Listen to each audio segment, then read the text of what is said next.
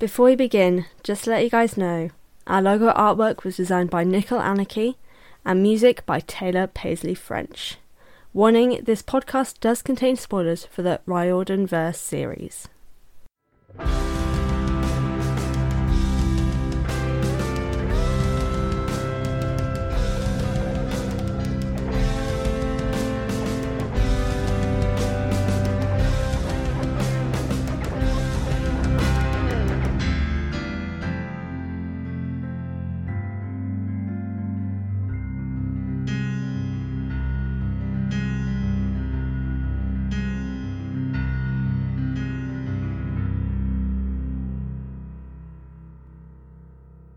Hello, everyone, and welcome to the Best Damn Camp, a Riordanverse read along and analysis podcast that sets out to read all the books by Rick Riordan in timeline order.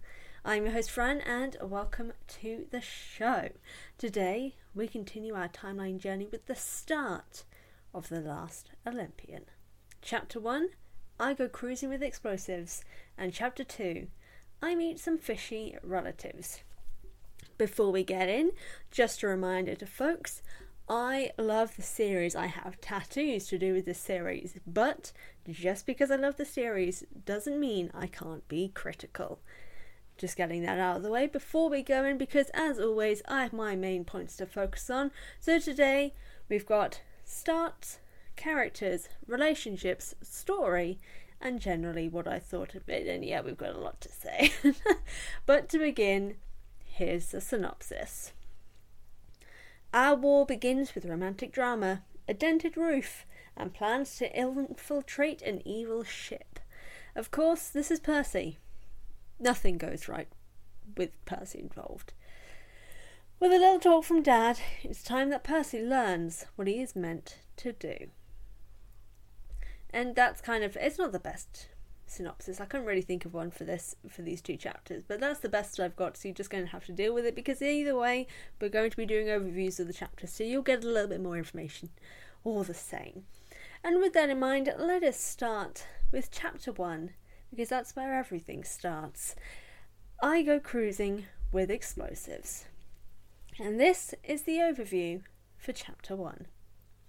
Percy heads down the love triangle route, and I lose all respect. With the war incoming, Rachel needs to talk to him, but not yet. When Charles arrives, the first act of war is to begin. The Princess Andromeda returns, and it isn't a happy reminder. Aboard the ship, they prepare the bombs, but things never go easy when Percy's involved. Needing a distraction, he becomes one and is caught. But then, so is Charles. As he and Beckendorf are held about to die, Beckendorf makes the ultimate sacrifice. Percy sinks to the bottom of the ocean. Chapter 1, and we're already hitting it with the big guns. Um, I, I'm going to say this.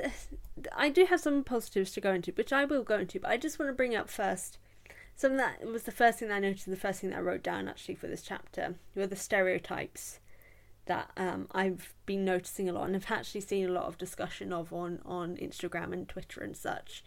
Um, and it pops up a bit with uh, Rachel in this situation a little bit, well, and Annabeth also, but that's been there from the start. I just didn't pick up on it until we've gotten more female characters because she was the only main female character we've ever had. But anyway, none of the good female characters or main female characters in this series are actually like girly girls or just, you know, normal girls. Most of them fall into the not other girls stereotype. Like they wear only jeans, they are never in dresses, they do quote unquote boyish things.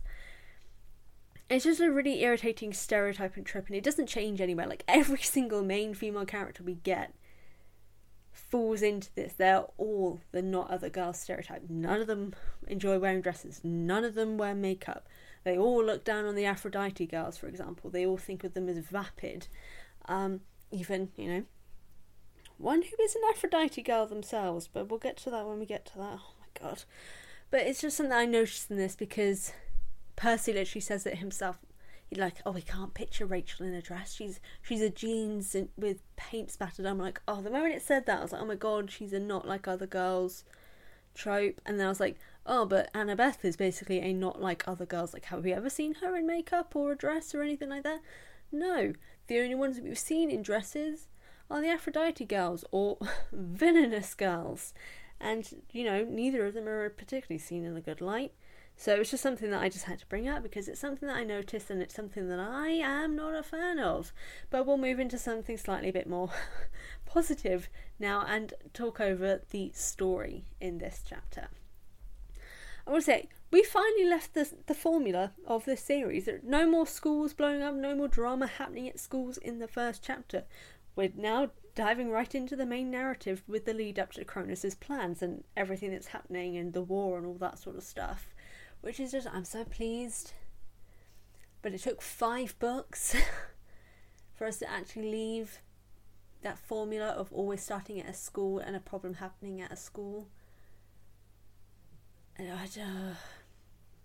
Anyway, um, the whole Beckendorf and Percy working together to delay the invasion. This is where the negative come in, comes in. This is why I'm annoyed that, and probably remember the short story, the Percy Jackson and the Bronze Dragon um, story. This is why I'm annoyed that the short story was the only time that we actually see them, you know, spending time together, working together, all these sort of things. Because there's no development for this relationship. We're like told there's like a something there, like they're making jokes with each other, there's like a bond there we're being told that we're not actually shown that in the main story so it feels a little bit disingenuous. Um, and, and just to speak about the whole Beckendorf thing his sacrifice is the most heroic thing I've seen but it feels really unearned. And there's no disrespect to Beckendorf. Beckendorf would have been such a really interesting character and we learn more about him in the short story. Not that much because he's not really in it that much but like it feels unearned because we barely know this guy. So it feels less meaningful. We're meant to be feeling the impact of war and of this kid, this teenager dying. And yeah, he's a casualty of war, but he's one that we barely know as a reader. If you don't know something, and it's it's a very real thing. If you don't know, if there isn't an emotional connection there, we're not going to feel that oomph and I'll get into that a little bit more because this conversation comes in um, in the next chapter a little bit. But that's just something that I noticed with the story, like his sacrifice. We get like the emotional thing, but the emotion is tied to Percy, not to what Beckendorf is doing. And again, yeah, I'll get more into that later. The other thing, so whilst they're on the boat, they learn that there is a that there is definitely still a spy at camp which is why their plan has not gone the way they want it to. It's it's a problem. Things aren't going right because there is a spy who's telling them what's what.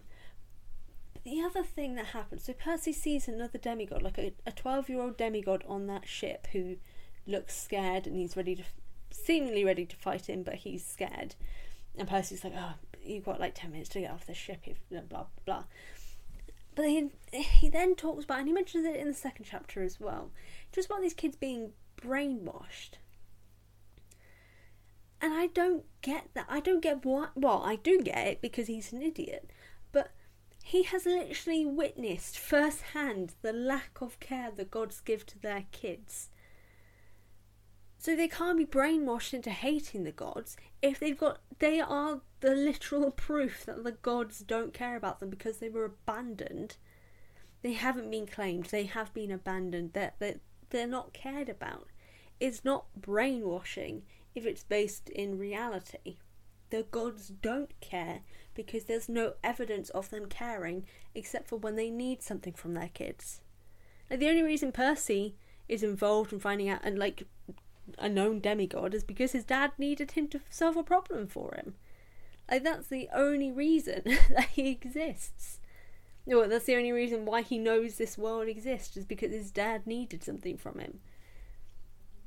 Like, that's it. So Percy has witnessed firsthand, and yet he still thinks that they're brainwashed. Yeah, they are in some form. I will give that, but it can't be a full brainwash if it is something that is actually true. The gods don't care about them, so why would the kids care about the gods? I get straight facts. but uh, this is the whole thing. And I mention this a lot. Percy is just an idiot. Like, he's seen everything that's happened. How the gods don't care. How the gods disrespect their kids. How the gods have made everything worse. And yet he continues to defend them and not understand why people turn against them. Which is why everything about the series just feels a little bit hollow in some places because we as an audience don't understand it either. When we really should. We should be able to see both sides. Because it's so much more nuanced. And I'm going to get to why we should be seeing both sides near at the end of this book. But anyway, let's move on from story into characters to talk about Percy. I've lost, if you guys can't, I like Percy as a character, but as I have read the series more and I've dived into it a little bit more, in this one especially, in this chapter especially, I have lost respect for Percy. I completely get needing a normal life amid a growing war and like being able to keep things separate and feel normal. But to clearly refer to Annabeth as a difficult girl in his life and say that it's easier being with Rachel is just disrespectful. He doesn't say Annabeth's name, but literally, hold on, let me read the quote because it's very clear that he is referring to Annabeth. Hold on. I can't pretend um, something about. So they were talking about kissing. Um, I can't pretend I hadn't thought about Rachel. She was so much easier to be around than, well, than some other girls I knew. He only knows Annabeth. He only knows Annabeth in this way. So it's only Annabeth he can be talking about, and he's disrespecting her, thinking about Rachel, say basically saying that Annabeth is difficult and Rachel was easier to be around. Even if he doesn't want romantic interest in Annabeth, uh, if he doesn't want to be involved with her romantically, she's meant to be your bloody friend, mate. Don't disrespect a friend just because you're thinking about a different girl. That's you aren't friends. I think this is the thing here. Percy and Annabeth are meant to be friends. He does not treat or respect her enough to actually, for me to even think they're friends, for how little he does respect her and her feelings. And We don't know what's going on in Annabeth's mind, admittedly, so I don't know too much about it. But everything that I've seen from Percy in his thoughts towards Annabeth, in his actions towards Annabeth, I don't think he's a good friend. Admittedly, even his actions towards Grover, I don't. I just don't think he's a good friend, which is ironic considering his fatal flaw is loyalty to, you know, to the people around him. But he's not particularly. He's literally not being loyal right now, which is ironic. Like, not in the romantic sense, but just like he's clearly thinking about Annabeth, calling her difficult. Just like I don't know. Oh, and then there's also the fact that when um Rachel does kiss him and Charles sees, he then says, "Oh, I won't tell Annabeth," and he's like, "Oh no, you, she can't know about this." I'm like, lying to someone who's meant to be a friend. Hmm. Yeah, it makes me think you guys are even less of friends than than before. If you're happy to lie to her. And it's not because he's going to be worried about hurting her feelings. It's just because he doesn't want her to know. It's got nothing to do with her feelings. I don't think he cares about her feelings because he he doesn't. He hasn't. I haven't had any shred of evidence about him caring about her feelings, except for when it's convenient to the plot, which is a, just another thing in general. But it's things like that. It just makes me lose a bit of respect for him. Um, also, it just it just kind of makes me sad. Like the Bronze Dragon um, chapter, well, story as well. We see actual development between them. Like, in a romantic sense, they go on a date. Well, she seemingly, they technically, I guess, don't use the word, but then he also kind of uses the word. But it's undone in the first chapter of this book. That possible development, which again was in a side story, not the actual main plot, so most people don't even know about it. It's just, oh, just kind of move on to that into relationships as well, ironically. Uh, well, not ironically, I specifically put it in that place so I could carry on. the Labyrinth book and now the start of this book undermined so much of Percy and Annabeth's relationship that it's just frustrating and pointless. we've lost any momentum of build up towards Percabeth as a romantic relationship because it's just undermining everything about a pos- about something with them by including another love interest, one that he seems to like more because he spent an entire summer with her, and also, of course, called Annabeth difficult. Like, this is the only thing, and this may be controversial. Honestly, it. in this case, I would have rather he'd gone with Rachel as being his actual real love interest, because if she isn't, her inclusion as a possible love interest is just a pointless joke. She's just there to cause drama. That's the only reason she's there as a character. She has some things that pop up later, but this interaction with Percy is only there to cause drama. If they're not meant to be endgame because you're just undermining the main relationship. A main relationship that you haven't actually developed in the main series. You build up your main love interest that is supposed, well, not supposedly, because they do end up being endgame, which is why this is more irritating, because the last book and the start of this one just undermines it because it shows Annabeth in a different poor light without ever actually showing her in a romantic love interest light to Percy. So really, you should have been building up the main love interest between Percy and Annabeth in the last book, and maybe include conflict with this possibility of another love interest. But it wouldn't have undermined Percy and Annabeth if there'd actually been romantic love interest build but building in the previous book, but there wasn't.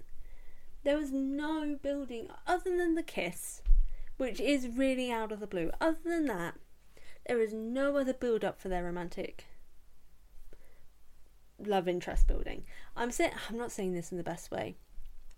Basically, actually have Annabeth and Percy have romantic moments that are actually feeding into the plot before randomly introducing not one but two love interests in the previous book and now continuing with one of those love interests in this book because at this point, I haven't seen if if no one's read the, the short story at this point, we haven't seen a single romantic element between Percy and Annabeth other than the kiss and the fact that Sally said they were going on a date at the start of Battle of the Labyrinth. That is the only romantic element we've had. And now Rachel has actually had more love interest moments with Percy than Percy's main love interest, and that in itself is a joke. And I will move on now because I went a bit too hard on that. uh, so, moving on from chapter one to chapter two, I meet some fishy relatives. And this is the overview for chapter two. Oh. One chapter in, and we get bloody plot giving dreams again. And I'm so fed up with them. Percy finally arrives at his father's palace, and Tyson returns, thank God. An awkward family meeting with his dad's marital family out of the way, the battle in the oceans rage on. Poseidon fights the ocean titan Oceanus, and it isn't going well. Tyson wants to help, so does Percy, but now isn't the time. The prophecy must be heard, so Percy is sent away, leaving a battle behind. So I haven't actually written anything. Well, I've written other stuff, but I haven't written for what I'm going to talk about now. You guys know how I feel about the plot giving dreams. These ones are so dumb there is no reason for these dreams to exist. All it does is show two other random titans that we haven't met being like, oh yeah, the explosion, oh yeah, it's a bit. kind of sucks, but it's not really a problem. And that's it. that's all we get from it. The only other thing is Nico saying to Percy in the dream, this is why we need to do our plan. That doesn't need to be there at all. There is no reason for that to happen. When that conversation comes up later, when we see bring in Nico himself instead. Not at this point because there's no reason for it to be here at all. There's just it's just oh, there's just no reason for it. All it is is giving plot, feeding in plot, and that's it. You don't give plot. You just like these dreams. I'm sorry, but these dream elements are the dumbest thing in this because they're the only reason they exist is to give us information. There's no learning information, it's just giving us the information, and that's just happening here again. But in this case, we're not given any information other than, oh, well, the ship exploding. Yeah. Oh, well. That's it. Oh, and then the reminder of Nico's uh, idea. But that comes in again later anyway, so, like, just have it happen when it happens. Don't randomly bring it up now. There's no point. Ugh. Considering that we've literally just had Beckendorf die, this is dumb. It undermines that emotional tension and build up of Beckendorf dying. There's just no reason for it. It's just. Uh, make it. I don't know. I'm just yeah. I'm just gonna move on from that. Next thing I want to go into is slightly slightly about characters, particularly about Poseidon. I I hate Poseidon, and I really hate that he's shown slightly in a good light in this because he's not a nice person. He's not a nice god. Well, it, he was one of the worst actually of the Greek gods. He did so much worse stuff than Zeus, but you know, there's a different conversation. The thing is, he talks so candidly about other demigods, the ones that he sees as not on their side because he joined the, the Titans. It was like the fact that they're dying and probably are dead, even though they are children. It was like, hey, they made that choice. You know, that was their decision. And the fact that Percy actually gets really offended by this, like, hey, no, they've been brainwashed. Obviously, they haven't been brainwashed, but mm, yeah, mentioned that earlier. But him saying that should show Percy how little the gods care. But the fact is, he doesn't actually seem to have much of a problem with his dad being like, yeah, they die, they die. It's their choice. He doesn't seem to have an issue. Like, like he says, well, no, they were brainwashed. That's not fair." And then his dad moves the conversation on. Like, no, Percy, have more of a reaction, even if it's in your head. Don't be happy and don't let your dad get away with talking candidly and you know without care about children dying. I don't get how he doesn't see an issue with this. Because that's, that's not a cool thing to say. He's. Oh. I don't know why. I don't know why it irritates me so much that he's not shown enough in a bad light, considering we've seen that he has favouritism. We know that Tyson probably heard him say to Percy that Percy is his favourite child, which then becomes even worse when we see his other son, born from his actual wife, and that he doesn't seem to care much about him to the point that this son is overtly jealous and very, you know, a little bit patronising to Percy, and understandably, because his father favours him. That's not going to be a well kept secret. Favouritism is very clear to tell. And just in, the, that, I don't know why it irritates me in this regard that he cares so little for his other kids in comparison to Percy. Like, I'm sorry just this is also just a question because I don't actually think we've ever heard him call Tyson son. At least as far as I'm aware, I don't think we've ever seen, other than obviously the Poseidon um, thing that we see pop up in Sea of Monsters, and he claims him. Don't think there's ever been any other case. like Percy is the only one he seems to respect as his son, and there's other did he say Triton? I can't remember the guy's name now. Um, the the the mermaid guy. I just it just really irritates me that it just just Poseidon seems to be able to get away with so much just because Percy is biased. But then this bias is never brought into question, so we as an audience don't see an issue with Poseidon, even though Poseidon is an ass. the only thing is, just like him getting angry when Percy talks back is just another sign to me that should have been a sign to Percy that he is an ass. Like, Percy is speaking facts. Tyson does want to help. Tyson feels probably abandoned in the sense that his father doesn't trust him. And Poseidon gets angry about that. Like, he's had many moments, and there will be a few more later down the line as well, where he gets angry at Percy. And I'm just like, Percy, why don't you see that this is not, you know, healthy parental behaviour? But he just kind of lets it pass, and that's just irritating. Anyway, let's go into story this time.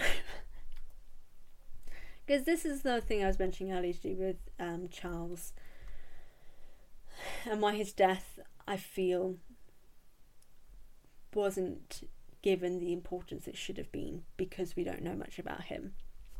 Percy is just telling us all of Charles's feats and what he had going for him, like the fact that he was going to college soon, he had a girlfriend, and all these sort of things. Like, we should have learned more about him prior to this, so we didn't have to be told, oh, these are all the things, this is why we should be sad because his future is gone. Like, yeah, we're going to be sad in general, but the fact that you're having to tell us all these different things shows that we clearly haven't learned enough about this character to actually have cared in the first place without having this information given to us in a single moment. Like, if you have to tell us what he's lost, then we don't know anything about him to actually feel sad that these are things that he's lost. The sadness that we are feeling for him is because of Percy. The story itself doesn't really evoke emotion for Beckendorf himself we only feel something because Percy is feeling something. If we'd gotten more time with Beckendorf, learnt more about what he was giving up, like if he'd been more involved in the previous book, that would be alright. But we, I don't even think he. I think he gets like a single line mention, like with the fact that he has to look after Mrs. O'Leary. That's it, as far as I'm aware. Maybe like some references to him ha- ha- helping in the battle. I had Like a glitch moment there. But other than that, there's really nothing else. Like if other than this single moment of him looking at Silena's photo, which honestly was, I feel like Rick's way of trying to be like, ah, you know, we've got to feed something in first because he's gonna die. We've got to kind of show something to make us feel sad over. But if you're doing it in a single chapter of we're learning these things about him, then he's dead, and then we're learning more about what was going on for him in the following chapter after he's already dead. We haven't learned enough about this character to actually care that they're dead without our main character feeling sad that they're dead. We haven't had that emotional connection and build up to his death for us to actually feel it. It's like what I was talking about with Bianca. Like Bianca, we don't get enough build up of her character to really feel her death. Whereas with Zoe, we get a little bit more of that.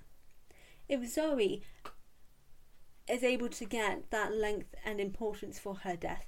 Charles should have as well because his is the first death leading up to the casualties that are likely to follow with this war.